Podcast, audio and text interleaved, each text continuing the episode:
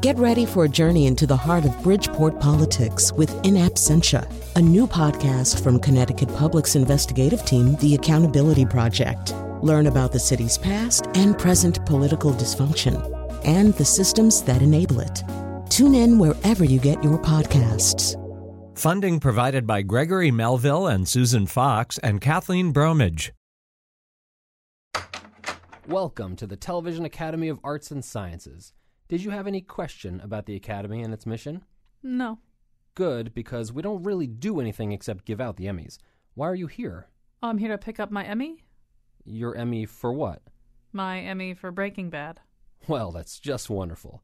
I don't recognize you from the cast. Are you involved in some technical aspect of the show? You could say that, yeah. What area? Uh, watching. Watching. I- I'm not familiar with that. That's because the Emmys have been negligent about honoring those of us who make the industry what it is. Do you know the name of the first person who ever watched TV?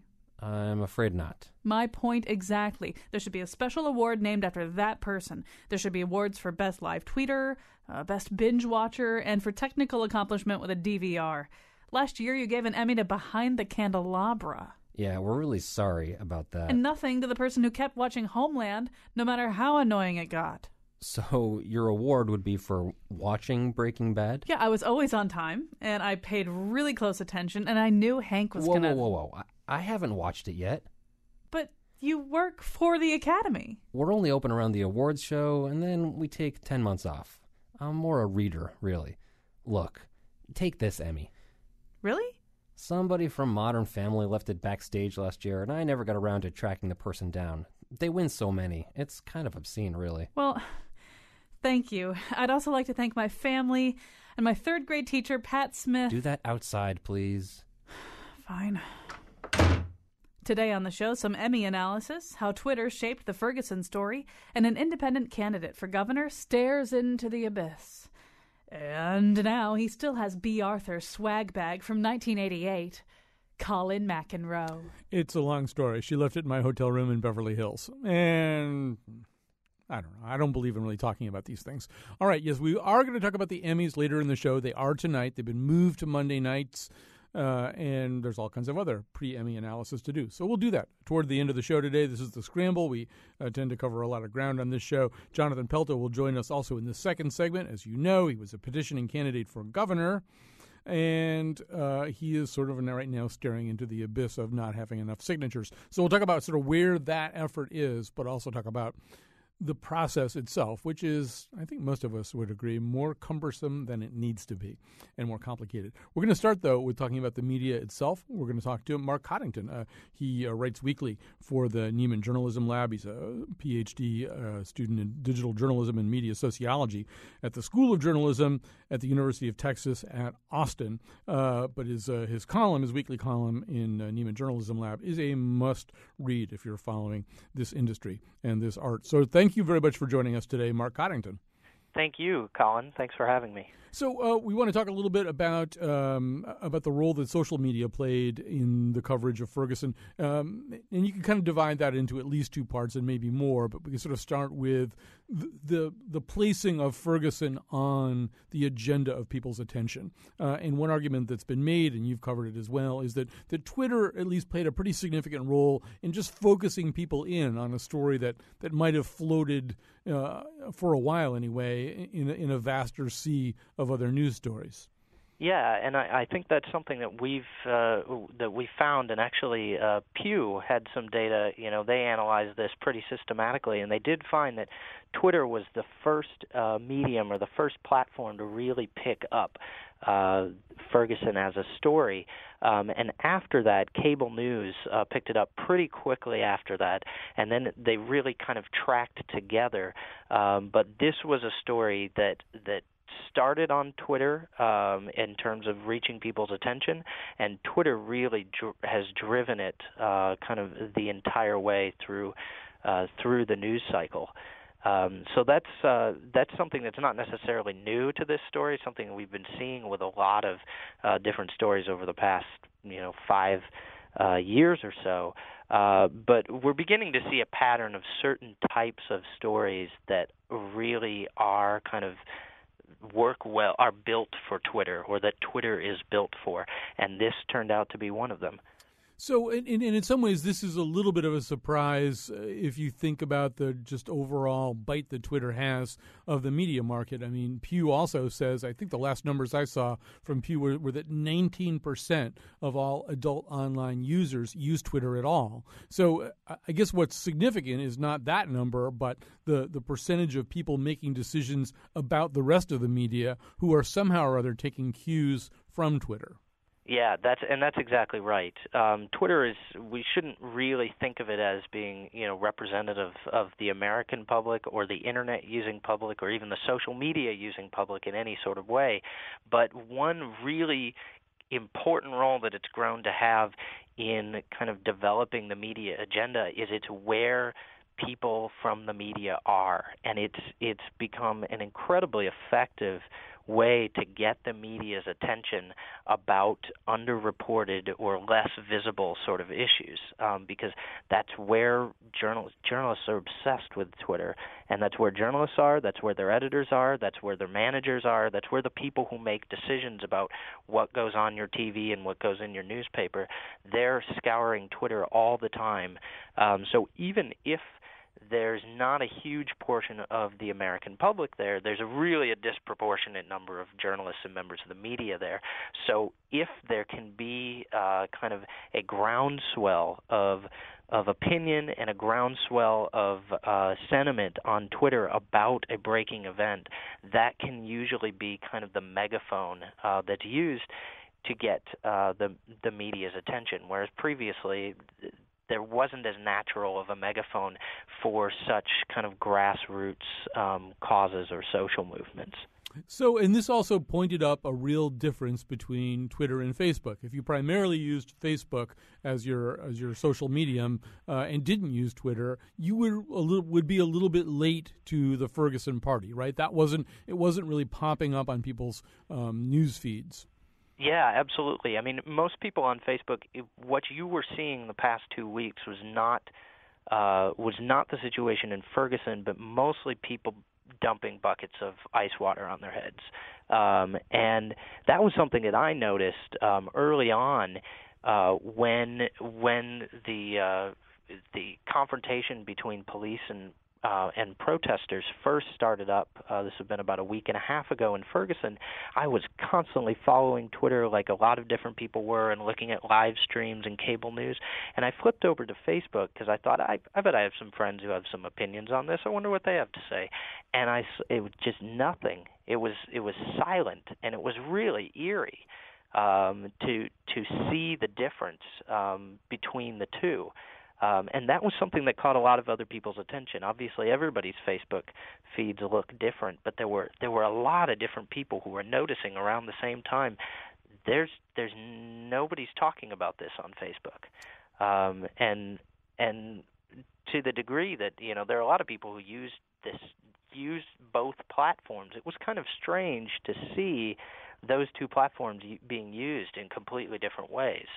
Uh, so there so that that led to kind of a scramble over the past week to kind of figure out and try to understand why we would be seeing such to, you know such huge differences between these two big um, social media platforms, especially on this story. And one uh, piece I know you linked to is uh, I may be saying her name wrong, although I'm fascinated by her work. I read it all the time. Zeynep Tufekci, uh, writing in, in Medium uh, on Medium.com, writing about this very phenomenon. So some of it is probably the culture of Facebook, and we can swing back to that in a second. But uh, some of it is not how people use Facebook, but how Facebook works. Right? They have a filtering algorithm that kind of determines what's going to pop up high on your newsfeed. Right, absolutely. That's I mean that's the big one that that uh it kind of gets people's attention because it is so different than Twitter. I mean, Twitter um in theory and very very often in practice you get to choose exactly what goes into your feed. If somebody tweets something and you're following them, it will come into your feed exactly in the order that it was it was published. And in Facebook, that all goes through this mysterious black box that determines what you're going to see and when you're going to see it. Um, and and as a as a somebody who's posting on Facebook, you most of the people you who who are friends with you uh, or who are fans of you are not going to see what you post, and you have relatively little say over who's going to end up seeing that. And the same goes when you're consuming something. Um, you have to kind of consume your Facebook news feed, understanding that this is a very kind of mysteriously hand-picked set of stories. Um, that uh, Facebook has been very coy about about how it does so, um, how it picks these stories, and what goes into its algorithm because they don't want people to game it. Um, so that's a big part of it is the fact that you know there's this algorithm that that we don't really understand, uh, but we do know some things where we can kind of uh, kind of guess at or understand some of the things, the principles that Facebook has in putting together its algorithm. And one thing that we see with Twitter is that for them, newness and freshness is incredibly important. It's whatever is the most recent thing that people have posted that, that goes to the top of your feed. With Facebook, they've clearly decided that being up to the minute is not as important. Uh, that's not the primary uh, kind of determinant of relevance to you as a user. Um, and in their calculation, because you can see this anytime you go three, four, five days away from Facebook and come back, you're not going to get the newest post. You're going to get three day old Facebook posts. Um, and so that means that when you have an event that's unfolding so rapidly, like Ferguson, Facebook is just not going to be that useful uh, to it for it because information that's six hours old may be considered pretty relevant by Facebook's algorithm, but in Twitter time, in an event like Ferguson, that's pretty you know useless to you, or certainly has quite a bit less value. Um, so so some of it is, is some of it is the algorithm itself, and some of it is just this lack of necessarily emphasis on time as really the structuring aspect uh, for Facebook.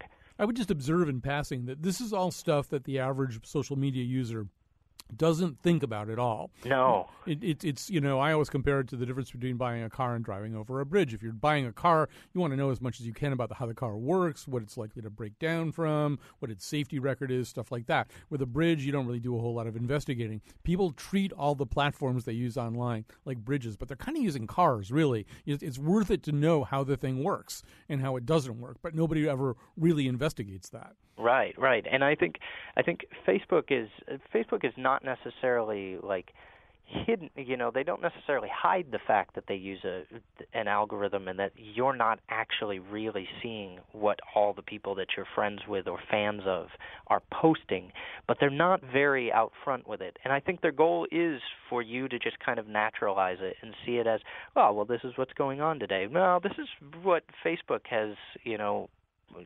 decided uh, what might be most interesting to you in what's going on. Um, so I think you're I think you're absolutely right that a lot of people just treat them all as the same, and I I see the same way content comes to me on Twitter is probably the same way it comes to me on Facebook, when in reality those are two very differently structured um, platforms with different philosophies about what people want to read and how they want to see it. We're talking to Mark Coddington right now. Uh, you have to read his uh, weekly summation uh, of journalism news uh, on Nieman Journalism Lab's site. So um, we're going to talk uh, at more length about the role that Twitter plays in, in in in shaping news perceptions and in calling our attention to things that we wouldn't otherwise know about. But I, uh, so I don't forget anyway, it's worth noting another thing, which is that you know as we talk about the events in Ferguson, we're going to talk about a lot of really fairly outrageous stuff and stuff that really requires some kind of long term thinking, some long term study, maybe even some long term outrage uh, about what happened. But I wonder if the concern I have about Twitter is exactly what you said, which is it, it favors the latest thing, it favors the newest thing, it favors what's quote unquote trending. And so you wonder whether, even though Twitter was a great model for looking at Ferguson over six, seven, eight, nine days, whether it's also a great model for forgetting about Ferguson three months from now. It, it that's absolutely right, and I think it's it's why thinking about it now, um, as the story has begun to subside, although it's you know it's dominated at least my Twitter feed this morning uh, with uh, Michael Brown's funeral. Um, it's good to think about okay now that I'm kind of done being inundated with updates what what don't I understand yet? Um, and what's missing from my understanding of how things work? And as as I I find in my own media diet and I think a lot of people find in their own media diets if they examine it you end up with really kind of distorted understandings of of what's going on. And I think especially when you're relying on Twitter as a source of information for these really quickly unfolding events, you end up with a, a disproportionately strong understanding of kind of the blow by blow of what happened when and uh, which journalists were arrested at this point and which police captain used tear gas on which people. Um, but you end up with a relatively weak understanding of some of the bigger picture social causes that might be at work, um, and and kind of the geographical context of where is Ferguson and what type of neighborhood it is it, and the historical context, things like that. Um, and those were things that you know uh, certain other forms of journalist, journalism, like uh, you know historically magazine journalism, um, and and other things like that, and to a, to an extent, very good newspaper journalism have been good at, and it takes some work to go seek that kind of thing out online to really fill out our understanding. And I think I think you're absolutely right that um, it's it's very easy to forget about a a story like Ferguson a week later when the media has left the national media and you know unless you're in St. Louis you're not you don't have any sort of media sources that are attuned to this all the time and your Twitter feed has moved on to whatever's the next you know um kind of controversy of the day or of the week. Um and so so I think it takes some some consciousness in how you consume media um, to kind of kind of some self-examination to examine what else what else am I missing here, and uh, and where might I you know be able to find it? Um, because it's easy to get kind of sucked into the source that we find most interesting and that is most useful for us in a certain situation, only to realize that uh, that it's left us with a kind of a warped understanding of an event or an issue. We're talking to Mark Coddington uh, right now. Um, he uh, writes for Nieman Journalism Lab. So, so yeah, and I think there are also some real differences. I mean, we, we don't need to go into it at, at length, but there's really differences also. I mean, we're effectively talking about software right now or, or digital platforms. There's differences in hardware too. I, I, I noticed this because I was out of town during a lot of Ferguson. I was in somebody else's apartment. I had an iPad with me. I didn't have a laptop. Um, with an iPad, you are going to do that thing, right? You're going to do that uh, thing where you're maybe scrolling around on Twitter and tapping on links and stuff like that. Whereas I think, particularly if you uh, have any kind of journalistic background, if you've got a laptop or netbook or something like that, you're probably going to build your own mosaic of information a little bit more proactively and a little bit more aggressively. But people using tablets and phones, yeah. they, they probably depend a lot more on the digital platform they're using. Yeah, absolutely. And it's just, you know, I, this is part of the reason I generally prefer to use my laptop is because I can kind of act, act as a news consuming sort of power user, and a lot of that's different because that's part of my job. Um, but I can really kind of look and, and open a lot of different new tabs and examine, you know, oh, this one looks good. I want to save this and read it, you know, and really give it my full attention. Oh, you know, this I can just scan a headline and and and uh, get rid of it. Whereas on a phone, you just end up your your kind of media consumption process just gets really um, kind of shrunk and really attenuated, um, and so uh, it, it ends up being just necessarily it ends up being bits and bytes. And so it's really difficult if your main way of accessing news is through the phone. There are different ways that you can kind of find you know pieces that you can really devote a long period of time and your attention to deeper uh, deeper news and analysis, but it just ends up tending to lend itself towards quick, superficial, um, and really recent uh, kind of based news consumption. Uh, which that's the way um, that's the device that most of us are using to consume news, and that's the way um, we're doing it. So one of the things that Twitter did well, I think, was introduce new kinds of information from um, from unforeseeable sources, and probably the most frequently cited of this was the so-called live stream platform that was coming from Argus Radio and then other people. I mean, I'm barely beginning to understand this today, but there was another piece on on NPR about it. But there's uh, a company called Livestream. Argus Radio was using their technology, so were other people, and I saw that in real time being circulated on Twitter. Like, hey, you, you're not getting the kind of news that you want from whatever legacy news source they want, might want to mention. Try this.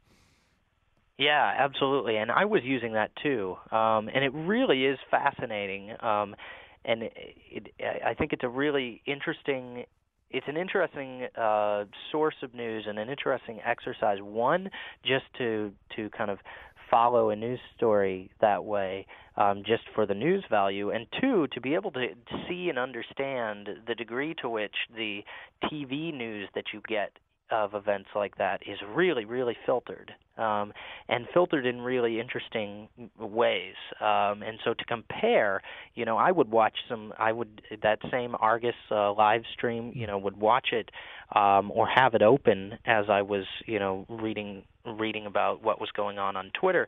And then periodically, if you went to CNN or Fox News or something like that, you might get them to break in for you know a one minute stand up. Um, and you get to see, you see how narrow the snapshot is uh, when the media has to be processed through so many different filters, um, as opposed to just being able to see this live stream that is one person's uh, it's not totally unfiltered because they're still choosing to show you certain things on camera but one person's raw experience. Um, and that's a really i think it's a it can be a powerful way to experience a news story um, and a really kind of interestingly different way to consume a news story.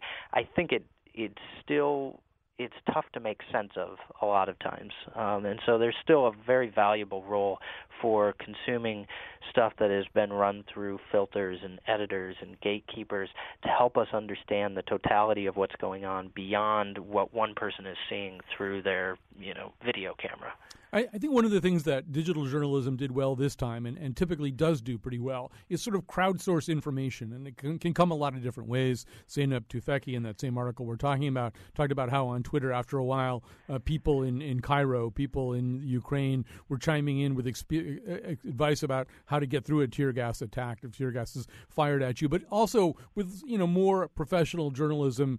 At one point, for example, they were using one of those sound wave cannons on people, and immediately or very quickly Gizmodo or TechCrunch. It was Gizmodo, I guess, one of the tech sites uh, had, had kind of a report. Well, what is that thing? Is it dangerous? Could it actually damage your hearing permanently? And I'm not sure a legacy news source that didn't have quite as many specialists in an area like that could have done something as as quick and reliable as that. Yeah, absolutely, and I think that that's one of the uh, great kind of advantages and potentials of crowdsourcing is the ability to tap into such a wide uh, range of expertise. Um, and they, that's kind of one of the mantras of this movement going back at least a decade is, is that my readers or my audience knows more than I do. Um, and I think journalists are in the habit of being able to put, you know, kind of position themselves as experts. And if I if I'm at least not an expert on this, I will spend, you know, an hour talking to somebody who actually is, and then I'll tell you what you need to know. And I think what's cool about um, this these sort of processes that are more bottom up and a lot more networked and not really bound by you know specific institutions is that you're able to tap into a much wider range of expertise than can be contained in one you know journalism or newspaper newsroom or something like that.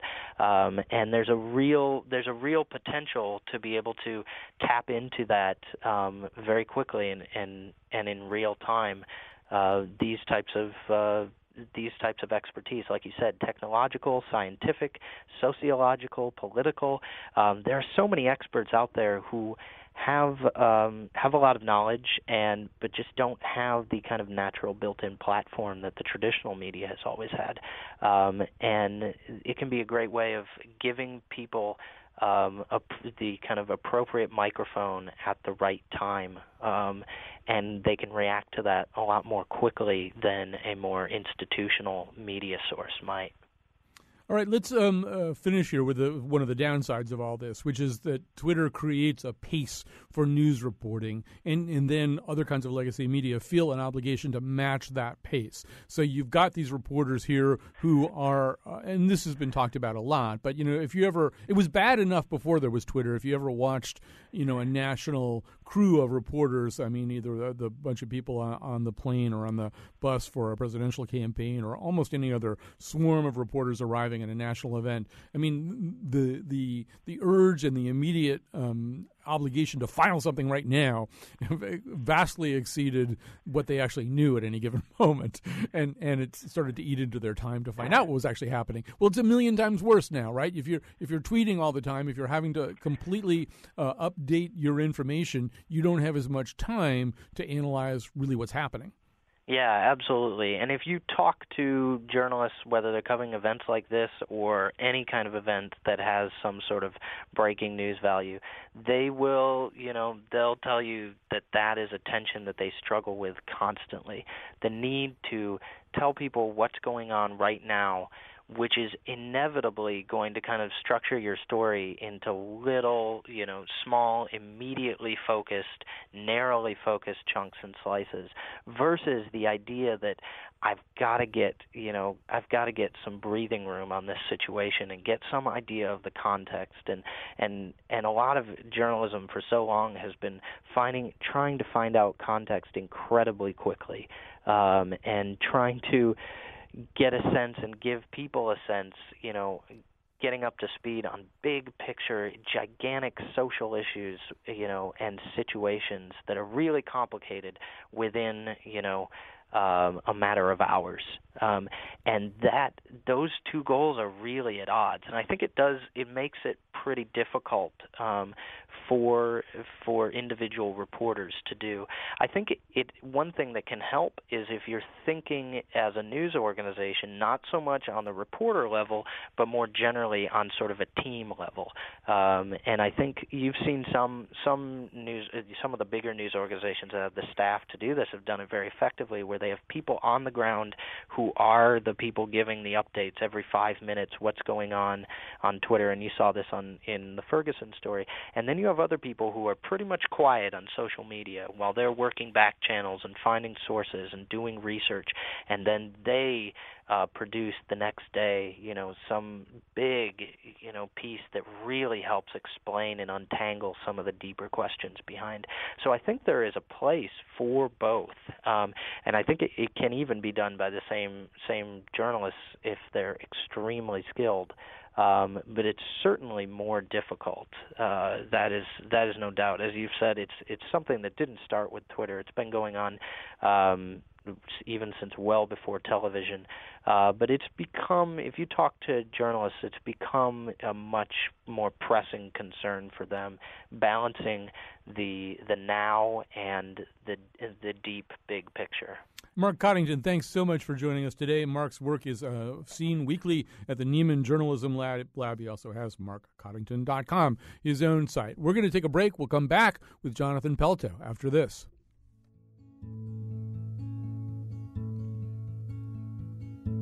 A billion people died on the news tonight,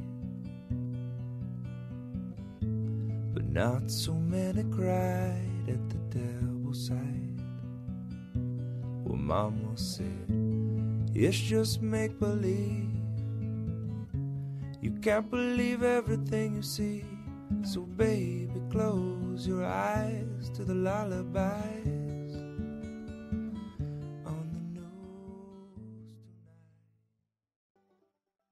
Welcome back to the Scramble, and we are scrambling today, uh, but we're scrambling effectively. Uh, by the way, as we talk to Jonathan Pelto here, if you have your own questions, 860 275 7266, 860 275 7266. Well, Jonathan Pelto, uh, for the last, um, well, I guess month plus, uh, there's been a lot of excitement around your potential candidacy for governor. Uh, you'd be running effectively as an independent, although with the Education and Democracy Party. Um, the key was, of course, getting 7,500 validated signatures to get yourself on the ballot. What we've been reading over the weekend is that this uh, effort is starting to look a little uh, cloudy at best, and, and, maybe worse than that. What can you tell us right now? Yeah, you had you had said uh, organized scramble. So mm. the process has really been an, an eye opener, and and would, should be filed under disorganized scramble. Um, it, it, the it really boils down to the fact that at this point they're still counting. They'll count through uh, probably Wednesday or Thursday, and anything is possible. But uh, for the first time, I've become more pessimistic that we've reached the magic number of 7,500. The legal, uh, structural, and political barriers were, quite frankly, greater than I had expected. I take full responsibility for not collecting enough, uh, for having a campaign that didn't collect enough signatures. Um, but we've really learned a lot about how dysfunctional, how primitive the process is, and how um, the, the, the quote unquote incumbency party, whether it's Democrat, Republican, the establishment, the insiders, have set up basically a system that is almost impossible to qualify for the ballot. That said, hats off to Joe Visconti, who did do uh, mm. a remarkable job. He collected uh, 10,600 signatures. He got the 7,500 he needed in part because he had a table sitting outside of uh, Hoffman's gun shop where he was able to collect uh, signatures from everybody who walked in and out buying guns and ammunition. Um, and if my issue was guns instead of education, we might have had a different outcome. And then he had a, a very good strategy of going to those towns that were having budget referendums where there were lots of voters. We, we went with a more both central and decentralized effort, and I thought it was enough. I still think we probably got about eight or nine thousand signatures. Uh, but what we weren't prepared for was the significant number that would be uh, rejected, including many. Uh, we've we've identified well over 100, closing in on 200, who were uh, rejected inappropriately or even illegally. The problem is that even with those names, we may not be close enough to make a lawsuit worthwhile. So, uh, just to sort of familiarize people with this a little bit, I mean, probably the toughest thing about this, correct me if I'm wrong, but probably the toughest thing about this is that you can't collect all of your signatures uh, in one place onto one pe- one petition and turn it into the state. All of the petitions have to be, be for the town in which the person resides. So, if you're standing out in front of Hoffman's Guns uh, and people come from Barkhamsted and people come from uh, Berlin and people come from Coventry uh, to, to buy their guns, you have to ha- have them sign onto a petition for that town and then turn that petition in in Coventry, in Berlin, in Barkhamsted. That's right. So from the very beginning, uh, it's an uphill climb. So in essence, when you go to a public event, you have to have up to 169 sheets of paper because people have to sign on the sheet that goes to that person's town town clerk. And uh, the smallest mistake uh, in, in looking through our petitions, we saw dozens of examples, despite trying hard to train our people to say, Are you a registered voter? What town are you a registered voter in? I'll give you an example. So one of our people put WH at the top of the sheet. Uh, I think they meant West Hartford. At some point during the day, they got confused and thought it was Wethersfield. Mm. And so out of the 30 names on the sheet, there were about 10 from West Hartford where the petition got sent, mm. and about 20 that got rejected because they they were voters, but they were voters in Wethersfield, and the sheet got sent to West Hartford. And in this day and age, you'd think that um, you'd be able. There is a centralized voter file. You'd think you, the Secretary of State could check that, or you could scan it and send it to two different towns. But the the law is so old and so primitive that it says if you sign on the wrong town, your uh, signature doesn't count.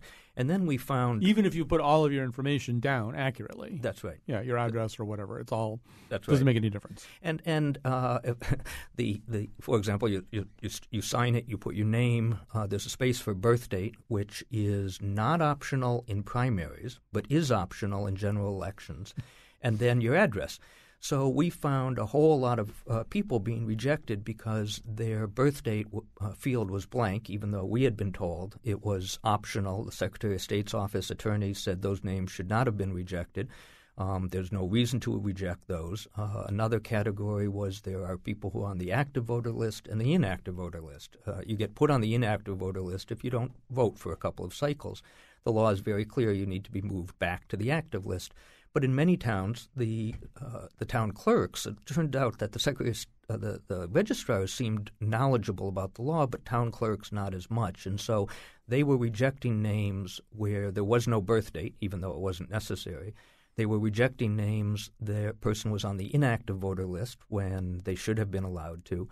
And the answer was when I said, you know, what do we do? How do we how do we fix these? Um, they said there's really no way to do it because you'd have to take this petition back to the town clerk and ask them to reconsider. But because you can't touch this petition, and you've already missed the window to put in the petition, it's a sort of a Kafka-esque or Monty Python scene where they said, uh, yes, what's happened is against the law, but there's nothing that you can do except to sue us after the fact.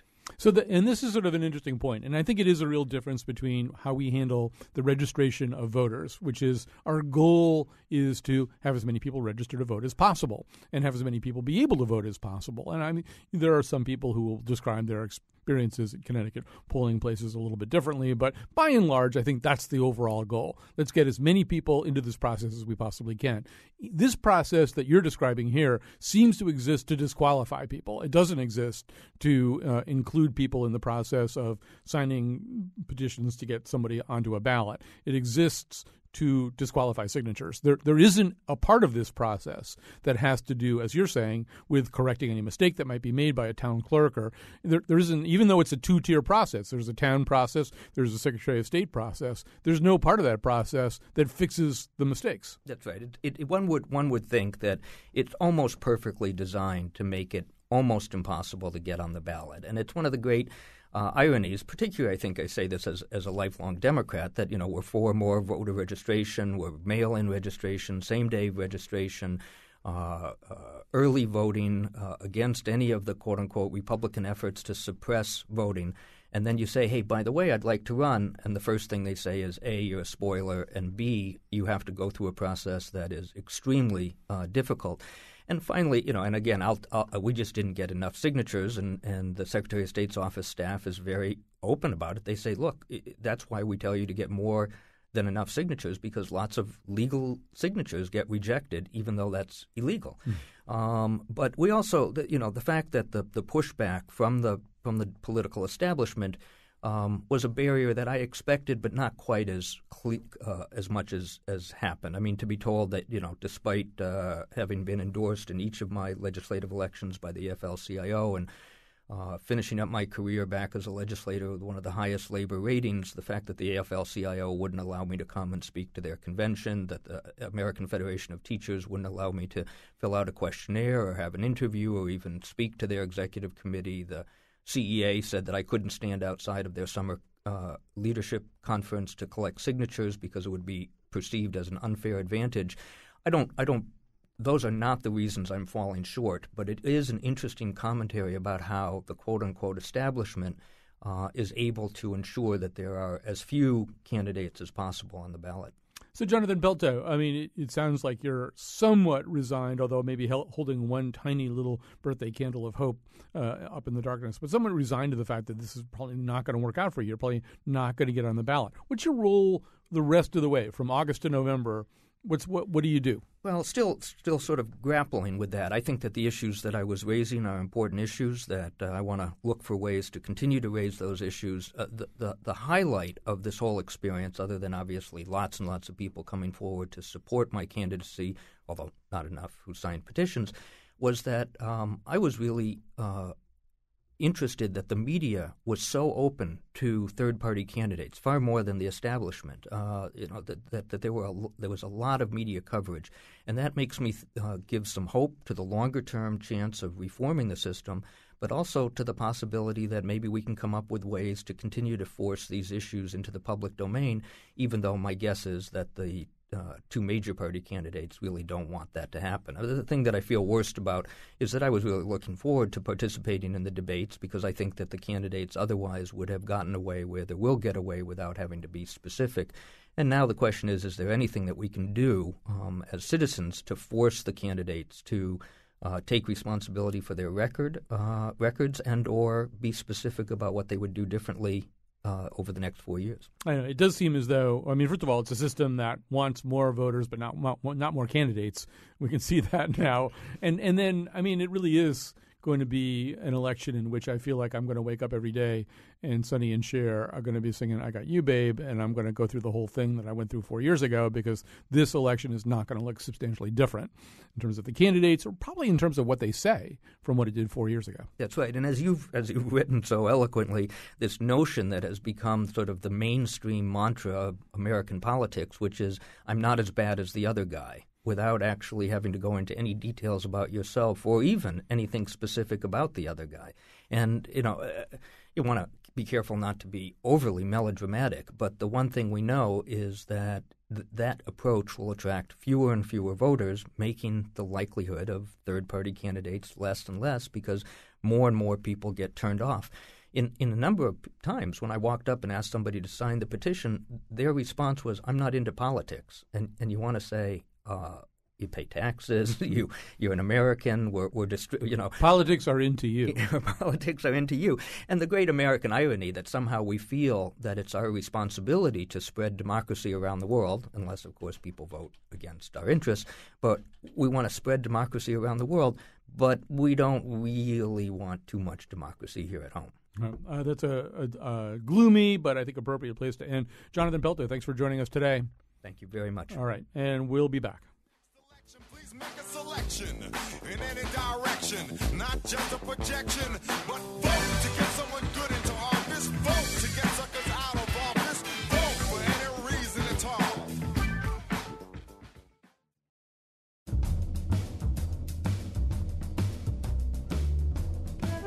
And just in case I missed anybody, I'd like to thank everybody in this, which is the 860 White Pages for 2013. Today's show was produced by Betsy Kaplan and me. Our intern is Jackie Filson. Greg Hill appeared in the intro and tweets for us at WNPR Colin. Katie Talarski is our executive producer. The part of Bill Curry was played by Jack Klugman. For show pages, articles, and photos of the Faith Middleton Show staff passed out at Carrot Top's after party, visit our website, WNPR.org. On tomorrow's show, the hidden world of competitive mini golf. And now, back to Colin. All right, uh, tonight are the Emmys, which is unusual in and of itself. They're usually on Sunday nights. A change has been made. So here to talk to us about that and about uh, the probable and probable winners and perhaps the people more deserving of wins. Matthew Gilbert is the TV critic for the Boston Globe and the author of the new book off the Leash, A Year at the Dog Park. Uh, he and uh, Boston Globe colleague Sarah Rodman do a weekly show about TV called We Love to Watch. Um, so let's start, uh, Matthew Gilbert, with the fact that it's moved to Monday night, which I'm assuming has at least something to do with the fact that so many of the nominated shows, so many of the watchable, talkable kinds of shows appear on Sunday nights. So it's kind of feels kind of weird to be watching the new episode of uh, you know uh, of Masters of Sex while in fact Masters of Sex is up for some kind of award. Yeah. No, no, Colin. No, no. um, that would be a lovely idea, but it, it actually probably has more to do with the uh, MTV Video Music Awards. Ah. Yes, you know, all the young people like to watch that. The Fun Awards. Yeah, the Fun Awards. The Rowdy Awards. Right. Um, the Twerking Award mm. Awards. Uh, so, and I think that in combination with the uh, football schedule kind of put NBC in a bit of a corner, and they decided to go with a Monday night. Well, the other thing that they uh, I appeared they appear to be interested in, based on a little bit of the reading that I did, is you know, I mean, some of these award shows maybe they start to feel a little bit stale. The Emmys always feels like you know, in some ways the less the least exciting one because people who are on television they can't do things the way Tony uh, award winners can or, or award nominees can, and right. it's a little less of the glamour. But also, people love to live tweet stuff. People love television yeah. events, right? So yeah. NBC is hoping that a lot of people jump on their Twitter feeds and make fun of people at the Emmys tonight. Absolutely. I mean, that seems to be able to really give uh, an added dimension of life to a show, as we all know from sh- the Sharknado uh, phenomenon. Um, so let's uh, talk a little bit about uh, nominees here. And so, uh, and you did, a, I think, a very interesting sort of chart of probable winners, probable losers, deserving winners and losers. Um, one of the things that you are saying, I think, is that that Breaking Bad really does deserve this year because as it brought its, itself to such an interesting conclusion, it does deserve some of these awards. Absolutely. I mean, you know, there aren't many great dramas that we can say were consistently good throughout their entire run. I mean, I'm a huge Sopranos guy, but there were a few weak uh, seasons or you know half seasons in there. Um, Breaking Bad was just a model TV show, and uh, it's hard to imagine voters not acknowledging that this year. They came a little bit late to the show as a best drama. It did not win that award until last year. Um, prior to that, it you know almost every year went to Mad Men. Um, they understood that Bryan Cranston was extraordinary, but they didn't really honor the show uh, enough. So I think this year they're certainly going to try to make up for that, and you know, in addition to acknowledging how great that last half season was. I think also Mad Men and and uh, Breaking Bad they share something else. I think, which is a real sense of beginning to end direction. You know that they there's sort of an uh, an overarching game plan here where this show is going. Yeah, and and I sometimes don't feel that about other shows. You, I share your admiration for the tremendous performance that Lizzy Caplan has been giving in Masters of Sex. Yes, but as I watch that show, I sort of think, well, they're kind of I think maybe getting renewed year to year. I, I, wonder if they really. I mean, I don't. I don't always feel that that show has quite the unerring sense of direction that say Breaking Bad does. Yes, I, I think you're right. I mean, I, I agree with you. I love a show that feels very um, planned out from beginning to end. Uh, you know, I think that. Uh, that sort of overall arc can really be a great thing, and it's something that Lost, I think, got lost with. Um, Masters of Sex uh, is kind of based on history, so I think it would be harder for them to really go into the whole show with, you know, a sort of preformed arc, or maybe a little more challenging. But who knows? They may have a, a, a long view in mind that we're just not quite aware of yet. You know, there there's do seem to be this year some shows that I'm surprised haven't merited a little bit more consideration. And once again, uh, in your writing, you've made it clear. I mean, the Emmy nomin- nominating committee seems not to know that there's a show called The Americans that people are getting very excited yeah. about, and which seems to be doing some really interesting things with with with historical fiction and with. Uh, you know, uh, character development, all, all kinds of stuff, and it just it's invisible here in these awards. It's exactly. I mean, it's it's just the Emmys have a history of you know ignoring some of TV's best. I mean, it's it's just so sad.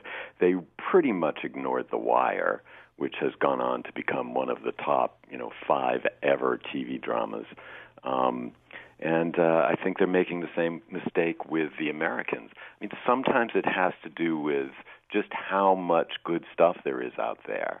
I mean, aside from Downton Abbey, none of the drama series nominees are weak. You right. Know? So, I mean, there's not a lot of room, and uh, unfortunately, uh, that's you know the Americans just kind of got lost. I feel that way about Vikings as well. I don't know if you've ever seen that show. Um, it's on history, and it's extraordinary. It's a really well done uh, drama about the Vikings with some amazing performances, and it it really has been completely overlooked by Emmys. It's really a shame. I, I would also say that about, I haven't seen the Vikings, though I do know people who admire it. Uh, another one that you've mentioned, Demián Bichir on the bridge, is yes. maybe giving really one of the truly haunting performances on television. And just while we have time, too, if, if there's one total scenery chewing performance that anybody's giving on television right now. It's this young Canadian actress Tatiana Maslany yes. who's on Orphan Black. I mean, how you could have television acting awards. This woman plays like nine different characters and sometimes plays two different characters talking to one another and reacting to one, uh, one another. I don't even know how some of the things that she does are even possible. Yeah. I agree. It's a miraculous performance and um, it's hard to understand how the Emmys could ignore it. But they do have a history of snobbery toward genre series. I mean, Game of Thrones has kind of emerged out of that, but they never nominated Buffy the Vampire Slayer or um, Battlestar Galactica. Sci fi, fantasy, um, anything like that, they really tend to kind of snub. It's, it's really too bad and, and limited. Matthew Gilbert, we got about 30 seconds left. You want to make one pre- prediction uh, where tomorrow everybody will say, wow, Matthew Gilbert really nailed that one? oh, God. You know, well, I hope that I'm, I hope Jon Voight wins. That's all I'll say. I mean, I know Breaking Bad is going to take a lot of the drama categories, but I really hope Jon Voight wins. Jon Voight on Ray Donovan is giving ah. the performance of of his career, and it's a performance that doesn't really resemble anybody else's performance. Too, it's exactly. really amazing. It's. Well, uh, Matthew Gilbert, thank you so much for joining us. Uh, now that we've discovered you, we'll uh, turn to you again in the future. Thanks for being oh, with I'd us love today. To come back. All Thanks. right. Bye bye now. And we're going to say goodbye to tomorrow. We're talking about competitive mini golf. Not you trying to get through the windmill. We're talking about the, there actually is a tour. There's a national tour that people play on. It has its own stars and Anyway, that'll be tomorrow. Thanks to Chion Wolf and Betsy Kaplan and Katie Talarski for pulling together today's show.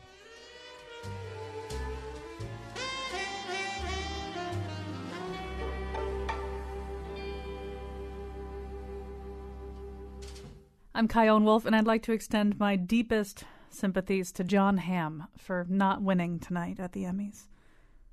Too soon?